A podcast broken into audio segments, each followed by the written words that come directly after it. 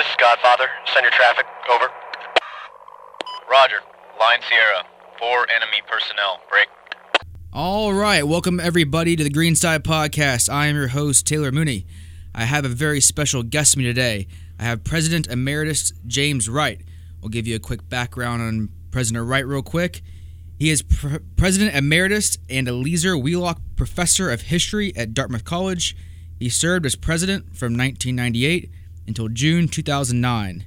A member of the Dartmouth faculty since 1969, he also served as Dean of the faculty from 1989 through 1997 and as acting president of the college during the first six months of 1995.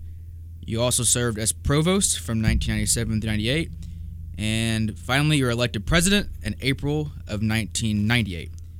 You're also the author of your newly released book, Enduring Vietnam An American Generation and Its War. I want to welcome you, sir, today. Thank you for coming on. I'm delighted to be here with you, Taylor. Absolutely. So, real quick, if we're going to do a little bit of your background, we'll talk about your book a bit. If someone were wanting to purchase your book, where can they go? Amazon.com or? Oh, I think Barnes and Noble, Amazon, and go to local bookstores. Uh, certainly here, the the Norwich bookstore, the Dartmouth bookstore, uh, they have it. Uh, sure. Okay, outstanding. And so we'll get into the, the the coolness of your book, but I think your own narrative, to me, I mean, when I first met you, I thought was just so neat. So um, I'll let you tell. You can start off from when you, you joined as a young man in the Marine Corps. Yeah, I joined the Marines in uh, 1957. I just graduated from high school. I was uh, 17 years old, and uh, I joined with four of my uh, high school friends, graduating class friends. And uh, in the in the 1950s in uh, small town America, I grew up in a small town in the Midwest. the we faced the draft, and the Marine Corps was an option that many people in my town uh, chose rather than waiting to see if they'd be drafted or not. And uh, I spent three years in the Marines, and I got out in 1960 and decided I would go to college. Uh, nobody in my family had done that, and so I spent four years at a nearby school, Wisconsin State College, now part of the University of Wisconsin system. Uh, while I was there, I, I worked. We didn't have a GI Bill uh, then. For uh, I was a peacetime GI, and so I worked as a as a bartender, as a night watchman, as a janitor, and uh, I worked in the mines. Uh, I was worked underground in the local mines, and uh, I was a powderman, uh, setting dynamite charges.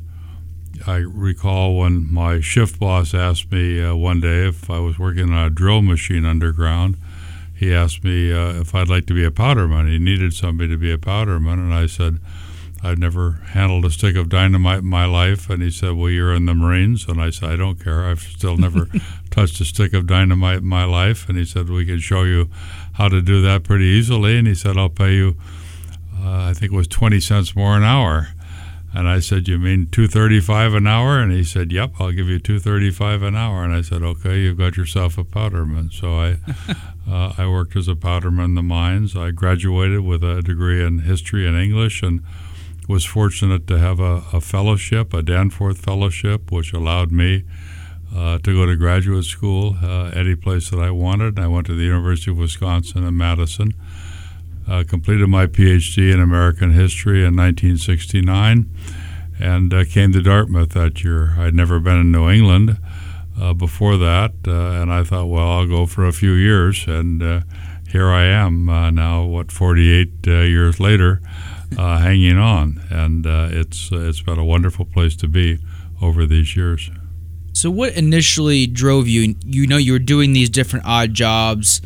You were making, you know, making money, working as a night watchman or working in, in the mines. What, where did your passion or your drive to go to school? Where did that come from? Why did you decide school was a route for you at that time? I thought I'd like to teach. Uh, I, I, decided I'd like to be a high school history teacher, actually. Uh, my uh, two of my aunts uh, had gone to to school uh, in uh, the what the 19 late 20s, early 30s during the Depression, where for six months where they were credentialed to teach in one-room rural schoolhouses, and so Uh, they always encouraged me to think about teaching. My dad had tried to go to college during the Depression, but he only lasted one semester. He just didn't have the money uh, to do that. And uh, so teaching was something that I valued very much. And I thought uh, maybe I'll be a coach. Maybe I'll go to be a high school history teacher and uh, help uh, coach football or something. So that's where what started it. And then I obviously became a history teacher, uh, which is what I wanted to do. But I did it at this wonderful school, Dartmouth. Right. And what what made you choose Dartmouth? Was it just you put out some applications and this one came back, or is it a specific? They offered me a job. Oh, is that know, simple? People, people entering the job market know that uh, sensation well. They they were I, I was uh, had applied for several jobs 68 69 uh, there, it was not as, as good as a few years earlier in terms of the academic job market but it was not as tight as it would be a few years after that and uh, I my I was in. I've been nominated for a few jobs. Had a had an interview, uh, and then came here for an interview. And Dartmouth moved quickly in the fall of '68 and offered me a position to teach American political history, and uh, I accepted and came here. So you came here in 1969, which was you know really during the height, I would say, around the height of the Vietnam War. Yes. What was what was um what was Dartmouth's campus like during that time, and how did it and how did your previous time as a Marine play into like how you fit in with the community or how you felt things are going on? Well, I yeah, I I didn't talk a lot about being in the Marines. Uh, friends of mine certainly knew I had been, but it wasn't something that I that I uh, talked about. I was uh, uh, by the by the 67, 68, probably 67, maybe even before that. I come to have some real reservations, and and uh, then more than reservations about uh, what we were trying to do in Vietnam, and uh, I did oppose uh, the war. Uh, not in I, I didn't march in Madison, but I was involved with the McCarthy campaign in 1968, and uh, came here. The big buzz on campus when I came in 1969 was that the follow the previous spring, in May of uh, 1969, when when students had occupied Parkhurst Hall, and uh, there was there, there were a number of disciplinary cases pending uh, for those students when I came in '69, and uh, this was a matter of a great deal of attention and controversy on campus. Uh, what was the college's discipline going to be for these students that had occupied the president's office? Uh, and uh, then uh, in 1970, in the spring, when President Nixon sent American troops into Cambodia, and there, that was followed by the shootings at Kent State and at Jackson State. Basically, this campus uh, closed down in the spring of 1970. Uh, I went down to Washington that spring with uh, a, number of Dartmouth students. We didn't go and uh, join any rallies. I don't know if there were any when we were there, but we met with some people from Congress and other places. I just wanted to go down and uh, and uh, be of support to them, because and to encourage them to to try to work uh, with the Congress on this. Uh, I uh, was by then very critical of the war, but I was never critical of the kids who were serving over there. I had a an understanding that uh, you know, for all I knew, some guys that I was serving with in the Marines were over there. Uh, I, I, I, if they were, we weren't keeping in touch with each other. I don't know that uh, for a fact, but I have no doubt that a number of them uh, were over there, and uh, I just uh, thought that they were standing up and doing what they were asked to do at a very difficult time. Right, absolutely. And so I'm assuming that having, you know, that was the beginning of your professional career. It's a very formative time. Added on that you're an historian. It's led you now later on in life to, you know, or throughout your life to write books and write publications about war and about the troops or about soldiers. And most recently, you did write Enduring Vietnam, an American Generation and its War. Uh, what is what is your new book about? What is what is the um, Well, my new my new book, my book is about the American generation, the baby boomer generation that served in Vietnam. But just just to back up for a minute on your your, your comment there and your your question, uh, I'm I'm not a military historian. Uh, I I had uh, my my writing was really on American political history and the history of the American West. I taught uh, the American West course here for a number of years, and I wrote wrote on that. I really turned to military history, I think, because uh, after my first year after I stepped down as president, because I had been involved by then in a number of veterans activities, and uh, I have been visiting uh, Walter Reed and Bethesda hospitals since 2005, and was very much involved with with veterans. I had helped to set up a counseling program at uh, Walter Reed, that's uh, Bethesda, that's still in place there, counseling uh, uh, men and women who have been hospitalized as a result of the war. Uh, and I was involved in helping to set up uh, to, to, to, do the language for the GI Bill that was passed in uh, 2008. the Yellow Ribbon Program was my contribution to that, which does make a difference at places like Dartmouth. And so that first year after I stepped down from the presidency in 2009, 2010, I was uh, invited, first of all, to speak at the Vietnam Memorial on Veterans Day uh, 2009. And it was really quite an honor to be invited to speak there. And uh, I did. And then I spoke uh, later that year, early in the winter of 2010, at uh, Berkeley uh, and I gave the Jefferson lecture there, and I, I talked about vet, war veterans and American democracy. And in, in doing this, I was uh, struck. Uh, well, when they first invited me to speak at Berkeley, when the chancellor sent me the invitation, they asked if I would talk about the work I've been doing with veterans. And I said I would, but I'm a historian. And I'd like to talk a little bit about the history of the way that American uh, America has treated the veterans of our wars. And uh, I was was frustrated to discover that there weren't the a few books that I could look at and give me the background for this because it was not my area of specialty. And I recall a dear friend of mine saying, "Quit whining about the absence of a book and write one yourself." And so uh, that led to the book that was published in 2012, uh, "Those Who Have Borne the Battle." Which is a history of America's wars and those who fought them. It's uh, every war from from the American Revolution to the war in Afghanistan. Uh, who who we asked to fight these wars, how we treated them when they came home.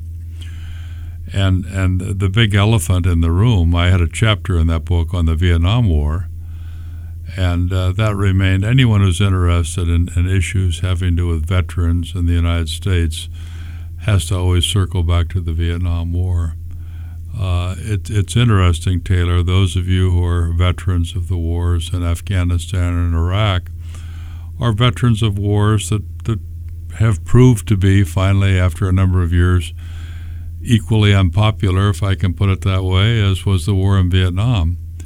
Uh, the difference is that, that, that you've not been treated when you came home as somehow accomplices uh, in that war. Uh, people have in, in, instead applauded you. Now there are lots lots of things at play there, but that wasn't true of the Vietnam generation, and I wanted to try to understand that better. I had written a few op-ed pieces, and I thought I might do something on the Vietnam generation, but I very quickly realized that this this is far more formidable to take on than, than an op-ed and uh, even though I hadn't planned to write another book, I did.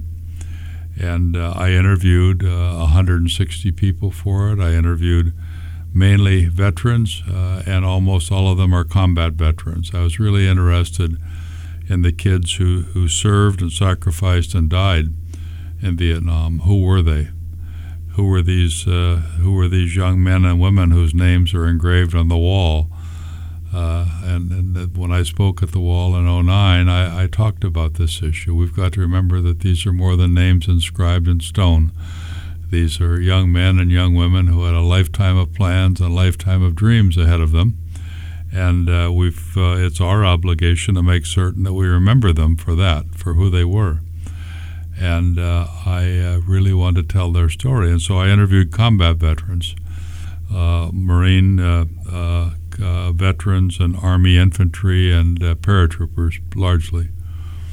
And uh, I, I wanted to try to tell the story, and many of them had never really been interviewed before, hadn't been interested, and hadn't wanted to be interviewed about their combat experience in Vietnam. But the fact that I was interested in trying to tell the story of their generation, and even more importantly, of, of their friends who had died, they said yes, uh, they would talk to me. And I had some, some remarkable interviews. And then I also interviewed probably 15 or so people who had a knock on the door uh, uh, telling them that their, their son or their spouse uh, would not be coming home uh, from Vietnam. And uh, these were particularly powerful and moving stories all these years later. Uh, there are a few parts of my book that I still choke up when I look at again, not because of what I wrote, but because of what I was describing and what somebody said to me at the time that they uh, encountered this. And uh, I, I just want to try the, to tell the story of the baby boomer generation. Uh, we think of the baby boomers as uh, the kids, certainly, who protested the war.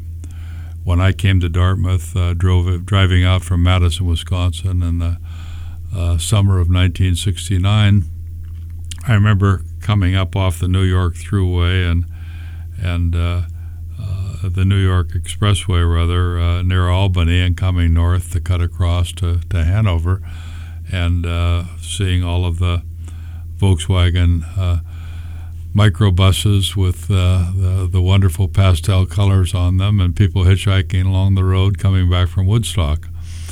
And uh, that's that's an image that we have of the of the baby boomer generation, and and it really was a remarkable generation of young people.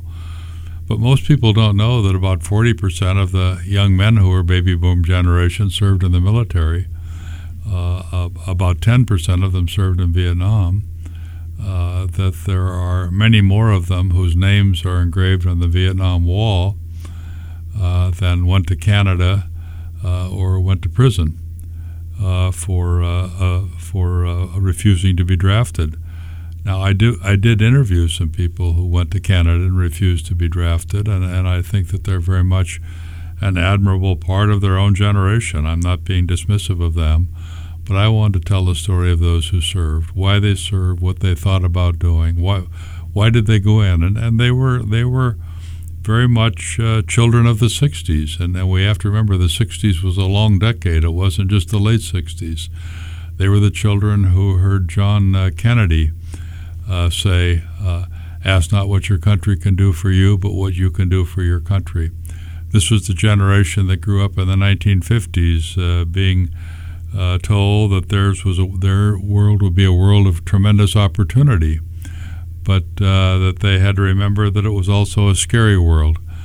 Uh, this was the world that grew up with duck and cover drills in the schools where they learned, uh, as I did in my small school in small town Midwest, uh, to get under the school desk uh, during uh, a nuclear attack. Uh, we just we expected a nuclear attack. this was a world in which we were assured that we were in, in, a, in a contest with with global communism, and this was a world in which we were told that uh, we had a responsibility, that, that the United States had a responsibility to stand up to communism and that we had a responsibility to serve our country.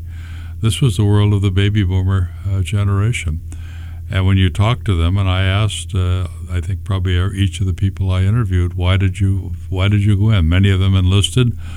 Uh, some of them enlisted because they're facing the draft. Others uh, enlisted eagerly because they wanted to serve. And uh, it, often, time after time after time, they would uh, say, you know, my dad was a World War II veteran. Uh, I grew up in the world where I knew if I was called upon, I had to serve as well. And so I want to tell the story of that generation. And obviously, that many of them, most of them, were disillusioned by their experience in Vietnam. Uh, they very quickly came to have serious doubts about the war. Most of them did not come home and protest the war. They they were uneasy and sometimes even hostile toward the war protesters because they thought the protesters were dismissive of them. But they, uh, you know, they, some of them joined uh, Vietnam Veterans Against the War. Most of them went upon went about their lives, but uh, they they they have been disillusioned by the war, by the leadership that led us to war, and by uh, the nature of the leadership that carried out that war. And uh, they went about their lives. They weren't treated very warmly when they came home. Uh, there was not as much outright hostility, as some of the folklore would have us believe. Some of that came about, I think, uh, from from uh, some disinformation that uh, that was out there about the anti-war left is all against uh, the soldiers who are fighting, and they weren't. Some of them uh, were hostile. Uh, I think you can see a change in the nature of attitudes toward the kids who are fighting the war. In 1965, when Lyndon Johnson first sent in combat troops, when the Marines went into Da Nang, in March of 65, followed quickly by significant numbers of, of Army battalions coming in. I think that the popular image in the United States was that, that these were heroic young Americans fighting in the jungles of Southeast Asia to, to, on behalf of democracy and against global communism. Within a few years, by let's say 67, as more and more American troops were involved, as more draftees were being called up and sent to Vietnam, as our casualties increased, and as there was a sense that the war seemed to have no real end, uh, there was hostility toward the war, resentment toward the war, political opposition to the war picking up. That there had been political opposition as early as 65, surely, but this picked up significantly. And uh, there was also a sense that uh, the Vietnamese civilians were suffering greatly as a result of the war. And so the, the, attitude toward the kids who were in Vietnam serving there was that these were poor kids who had been dragged off the street and sent to Vietnam uh, to be involved in, in, in a cruel and uh, costly and even immoral war. I think by late 1969, when the story broke about uh, My Lai, about Lieutenant Calley, and the uh, uh, slaughter, really, of several hundred innocent Vietnamese at the village of, of My Lai in uh, Vietnam, all of a sudden, in the minds of some, the kids who were fighting over there became not victims of, of a cruel uh, and immoral war, but perpetrators of a cruel and immoral war. And it was just a, a major shift. Uh, I find it uh, very troubling that probably in the 1970s, most Americans, if they were asked if they knew somebody serving in Vietnam, more of them would have known Lieutenant Calley than anyone else. Uh, it's, uh, it, it's, not a, it's not a good story. Uh, th- there were as, as many heroes in Vietnam as there have been in any war you know from your own experience uh, that war calls upon people, combat calls upon people to do some remarkable things, and uh, it's not premeditated. It's it's done. You step up uh, when you're facing a dangerous situation or your friends are facing danger. And uh, the Vietnam had as many heroes as any war, but uh, there are no publicly acclaimed heroes. It was not the sort of war from which we we sort of saluted individuals as heroes. There weren't the Liberty Bond tours of World War II where we'd bring out all of the people, the survivors from Iwo Jima to sell Liberty bonds. Right. Uh, it was just a, a, different sort of war. I, have called it the Apocalypse Now war. The, the movie Apocalypse Now uh, uh, was it was sort of I think I describe it in the book as, as Vietnam meets Woodstock. It's sort of the a sense of the here's here's the '60s generation at war, uh, uh, killing and slaughtering civilians, and uh, war with no purpose. And uh, I, I, I said a few weeks ago, and I, I say this in the book really, but in a, out in Burbank, California, in some remarks that I made there, I said that Apocalypse Now may be a good movie, but it's not good history.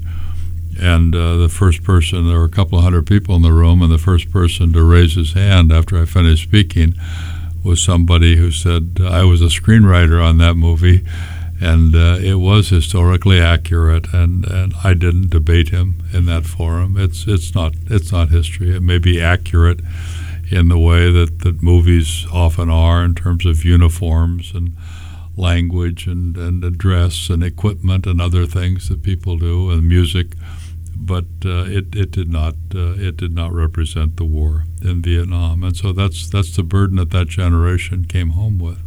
Now, being that you're an historian, um, it may it makes me wonder.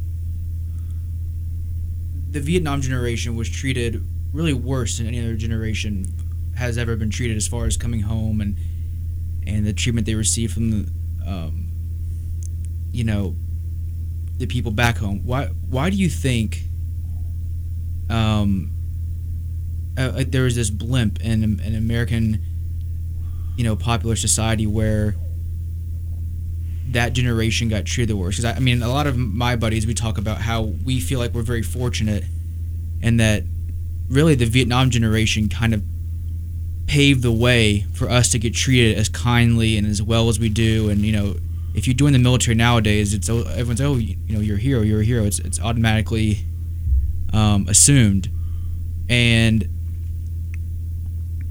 I, I what, what was it? Just the climate of the country? You said maybe it was that generation. It just seems like it's a very unique time where there's a blimp of just a lot of negativity, and then it led to back to a lot of positivity. Um, is there anything you can point to as to why that was the case? I think it was uh, opposition to the war, discomfort with with with the war, uh, growing discomfort with stories about uh, how it was being fought, of which My was was such a, a, a major uh, negative example. Uh, there were plenty of instances in Vietnam, and I certainly described some of them in my book, where uh, there were innocent civilians who were killed and sometimes intentionally killed. There's nothing on the scale of My Lai, and most kids who served there did not conduct themselves that way. Uh, I can assure you. Uh, the Vietnam generation uh, came home uh, almost individually.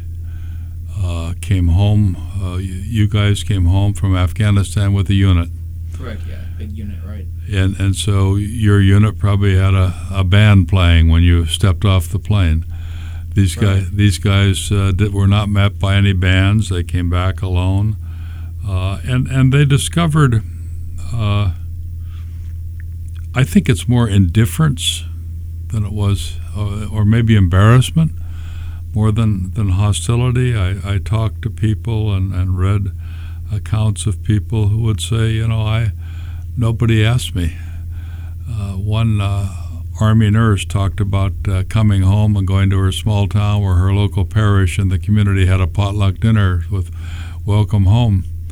And uh, she realized afterwards that uh, in this wonderful warm evening, nobody once mentioned the word Vietnam. Nobody once asked her what it was like in Vietnam. Uh, a kid said, You know, I uh, somebody said great tan. He said I could have been in Florida for six weeks uh, rather than Vietnam for, for 13 months. Uh, one young Marine said, you know, nobody said a word to me about it. He said my father fought on Iwo Jima in the Marines, and I thought, okay, my dad's going to want to talk to me about this, and uh, my dad never asked. Uh, what it was like, and, and he remembered this 45 years later. Uh, it uh, and and then there was hostility. If, if not hostility, that that exaggerates. Uh, there was certainly some concern within veterans organizations and the VA. Uh, they were pretty much filled up with World War II veterans, and, and there was a concern that this new generation was going to be competing with them right, for right. what they had, and, and they really thought of the Vietnam generation as, as being a bunch of hippies.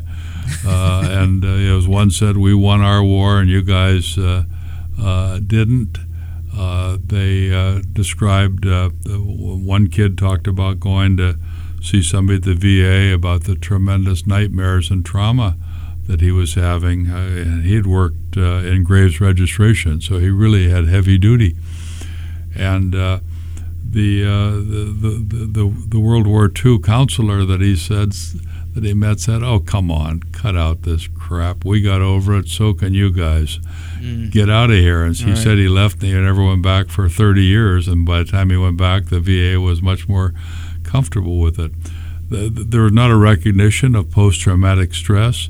Right. It was called in the early 70s the Vietnam syndrome, as if this this thing, which was as old as, as Ulysses, as old as Shakespeare, as old as the Civil War when it was called Soldier's Heart, or combat uh, fatigue in World War II, or shell shock in World War I. They called it the Vietnam Syndrome, as if it was something unique to this whiny generation. It wasn't until the late 70s that there was a recognition of post traumatic stress and uh, what it is and what it did to people and what combat the, the, the contribution that, that a stressful combat situation could could uh, could add to that and uh, your generation uh, is able now uh, to, to get counseling on that to, to talk to people and, and you needn't feel embarrassed Right. about it you don't have something that's unique that's sort of a failing of your own of your own moral fiber or your own physical strength. Uh, it's it, it happens.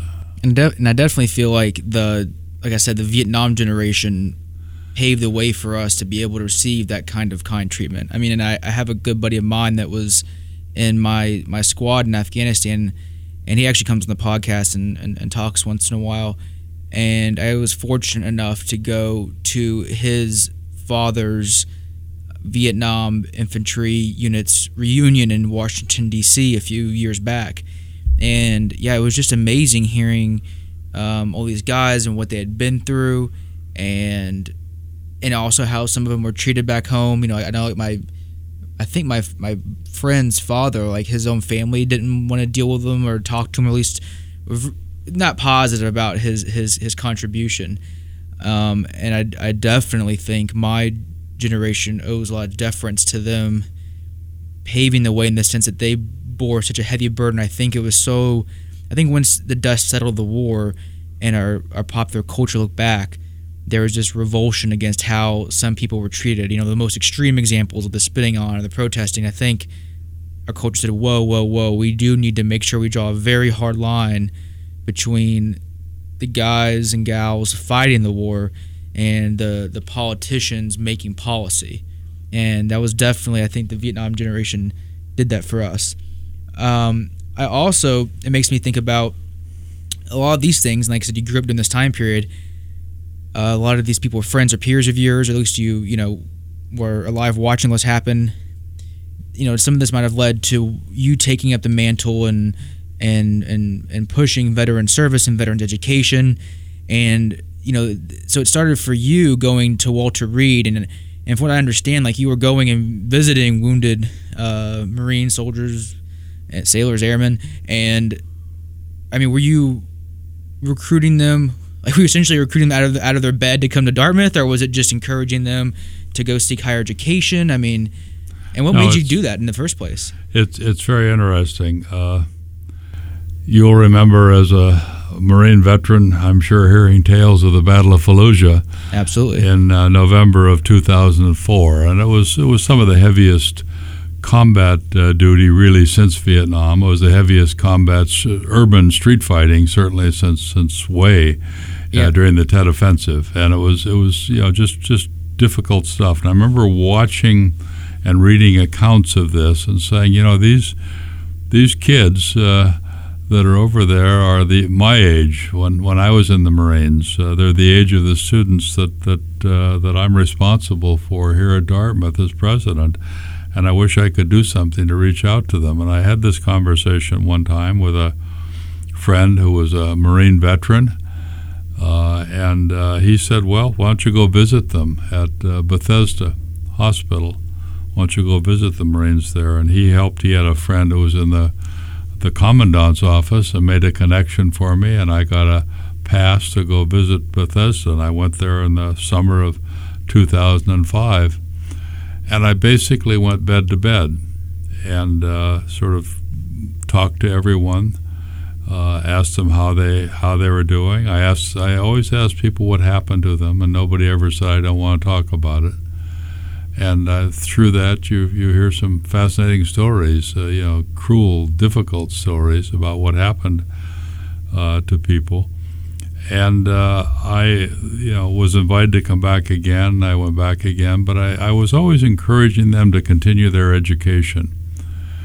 And uh, after I think a, a second or third visit, maybe it was to Walter Reed this time, and uh, I was with the the spouse, uh, Mrs. Pace, uh, whose husband Peter Pace was then the chair of the Joint Chiefs of Staff, and she said, "You you really need to do more of this this college counseling when you talk to them." And I thought, well, that that's a good idea. And so I got in touch with, uh, I, but I'm not capable of doing that. I can talk about my experience. I can talk about Dartmouth, but I, I can't, I can't answer the sort of questions that people would have. You know, I'm, I would like to go to a community college, perhaps uh, near my home in Dallas. Uh, uh, do you think that uh, they would accept the credits for the, the classes I took before? Or uh, I'm thinking about going to this school, but since I have prosthetic legs, uh, you know, will they make a, do, do they make accommodation in the dorms and elsewhere for me to be able to get around? I mean, some pretty basic and important questions that no single person can answer. So I got in touch with the guy who was the head of the American Council on Education, which is the largest umbrella group of in higher education, and said I think it would be good to set up a counseling program there because you can call your organization, then can get specific information from every school in the country and can get it quickly. And he he agreed, and I agreed to try to raise the money, and I did. I raised the money to get it started uh, in uh, two, late 2006, early 2007. It's still in place at Walter Reed Hospital. I'd raised subsequent money for it, and now I've got uh, the counselor there. It's the same woman. She's just done a remarkable job, affiliated with the Semper Fi Fund. Right. Uh, which is a, I'm on the board of the Semper Fi Fund, so there she's working with this organization. Now there are not as many uh, recently injured veterans coming back to the hospitals. I've, I've been down to the hospitals probably 30 times, Taylor, but I haven't been there for three or four years because the last time I was there, there just weren't that many new veterans coming in. Uh, but she's still doing counseling uh, there, and I think it's very effective. Now, about Dartmouth, I recall after my first visit there talking to this one young Marine who had some gunshot wounds from the Battle of Fallujah. And uh, you know, I encouraged him to go to school, and and uh, you know, he was on medication, and you know, it was hard. It's hard sometimes to have a really good conversation with people who, who are on medication because of their pain and, and their therapy.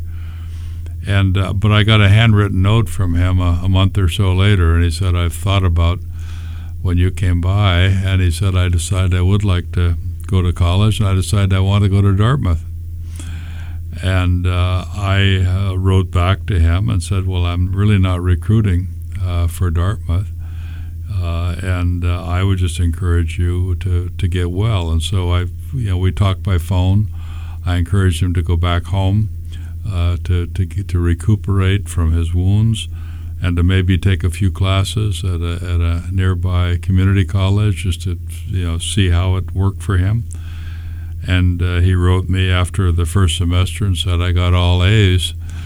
Uh, uh, do you think I'm ready to come to Dartmouth?" And I said, "Well, if you if you want to." And so I sent him a plane ticket and flew him up so he could take a look at the campus and see what he thought.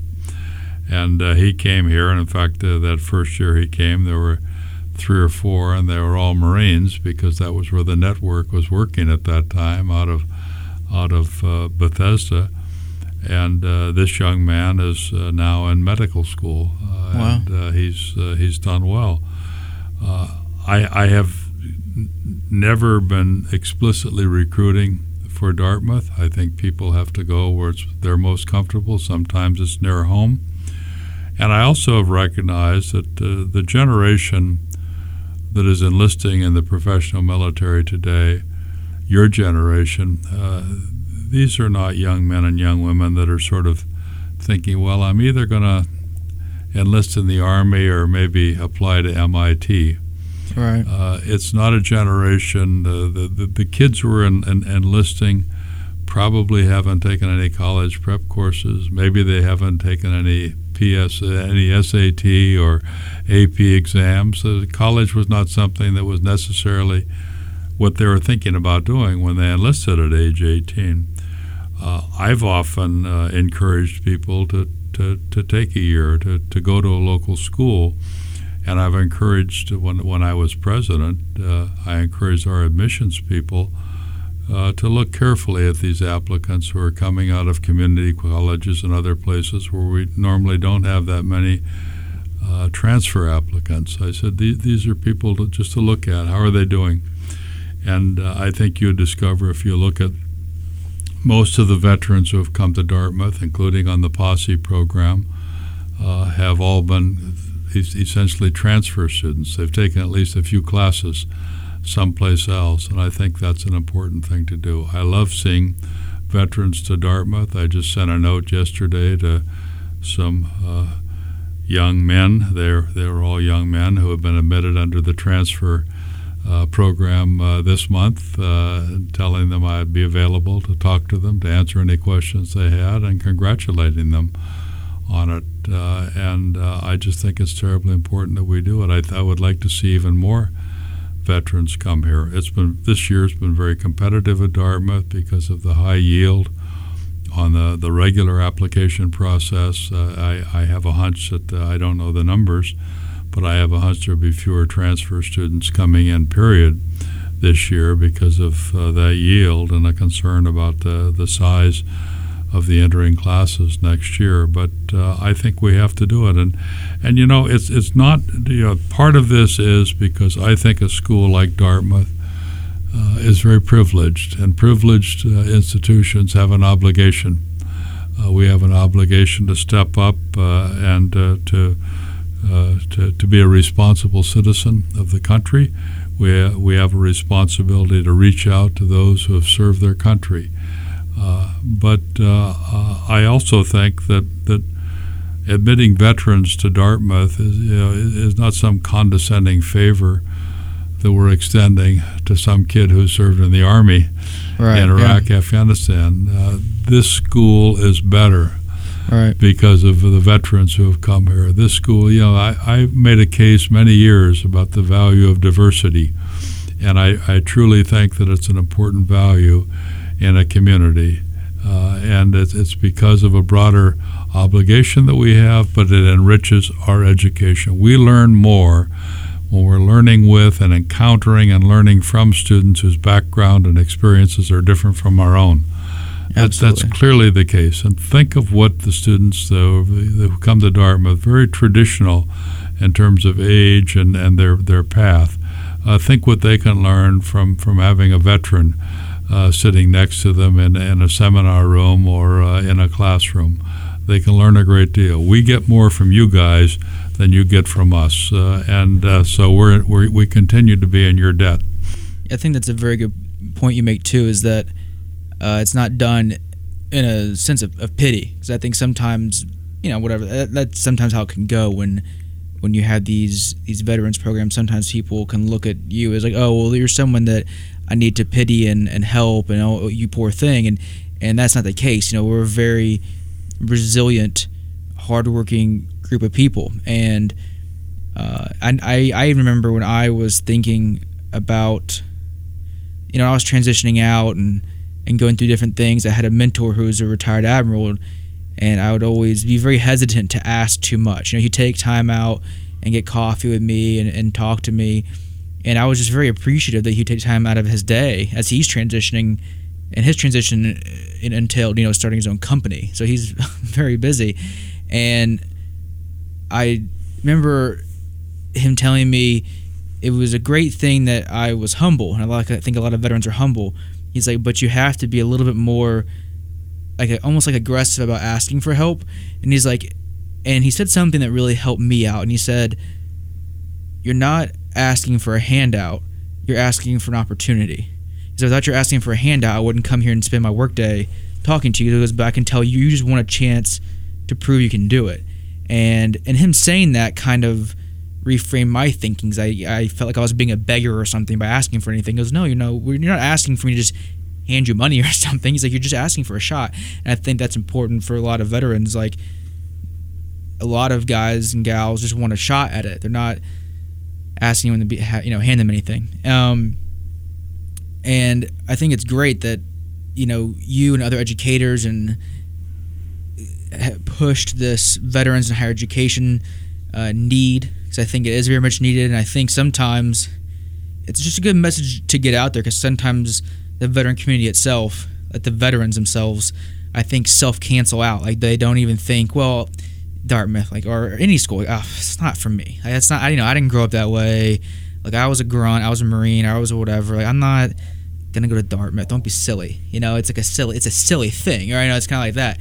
And you know, that's kind of why I even like started this podcast. I wanted to get all kinds of different voices. You know, you have this someone like you who's had experience as a as a marine yourself, and then as a professor, and then as an administrator, and as a you know the president of the college, all the way down to regular veterans. Say, hey, like this is very doable. You can do this if you're willing. You know, like you said, to go to uh, a community college or another school and, and and put in the hard work so you can have some data and then apply somewhere or, or wherever you want to go. Like you said, whatever fits best for you. Um, that's great. It's also important to know. I think some guys want to go to tech schools and vocational schools, and that's and that's honorable and perfectly fine too. But I think it's good to get these voices out so guys can hear like this is a this is happening. People are going to these schools. There is a pathway. If if I put the work in and I reach out and I apply, I actually have a shot at, at, at going someplace like this. And I think that's just sometimes a narrative that is um, just all too often, you know, not put out there enough. Yeah, and it's a different world today, Taylor, that, that, that your generation of veterans is encountering. Uh, the, the kids could come back from World War II or Korea or Vietnam, and uh, if they wanted to do that, they could get a job in the local factory and uh, probably count on having that job for 30 or 40 years and having uh, a retirement package when they finished. Uh, as you well know, those those opportunities are not there anymore, and anyone who who imagines those opportunities will provide them a secure job for 30 or 40 years, it won't. If you look at the unemployment data for the current generation of veterans, it was higher for a while, but if you control for education, uh, it was not. It's just that, that, that you're coming back. Almost all of the veterans, uh, enlisted men and women who are getting out, do not have a college degree, obviously, and it's a different world today. And uh, it's not, again, it's not just reach, it, it is reaching out a hand and saying, uh, uh, you can do this, but it's also, you know, th- th- this republic has will be enriched by having your generation of veterans assume greater and greater positions of responsibility. You've already demonstrated that you're willing to sacrifice. You have already demonstrated that you can exercise leadership. You've already demonstrated that you know how to work well in a, in, in a group of people. You also you've already demonstrated that you know how to take an order and follow it, and you also know how, know how to exercise leadership yourselves. You've already demonstrated you can work in a very highly technological environment. You've already demonstrated that you can work uh, in a very sensitive environment with people of different cultures and religions and backgrounds. Uh, you have demonstrated so much. You have so much to contribute. We have to provide ways to enable you to contribute, and we'll be the beneficiaries from that. I, yeah, I think that's I think that's such an important message that a lot of guys and gals, the reason you join, we all have many reasons why we join.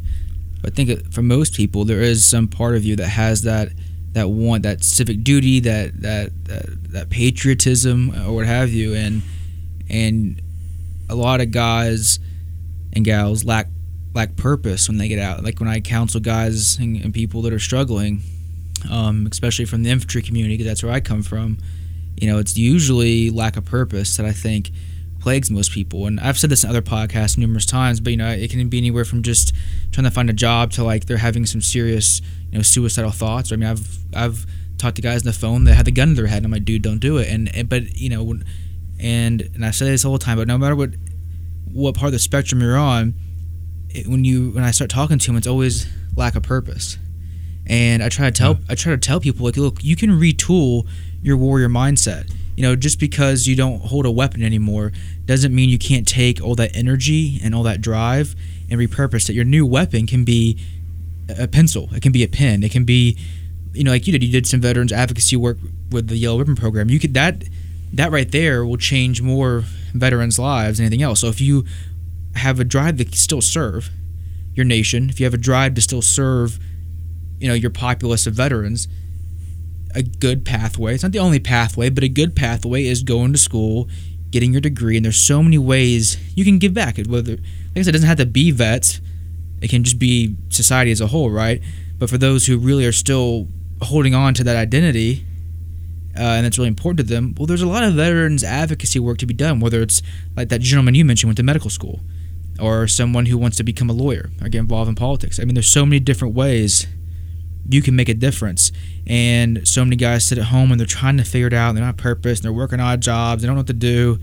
And I try to tell them like, this isn't the only way, but doing school is a good way to relight that fire you had. That that fire you had when you first joined, when you were a new Marine. You wanted to really prove yourself to the, your senior Marines really bad. And You had this drive to serve, and you're so motivated. Refine that and repurpose it, and for school. Yeah.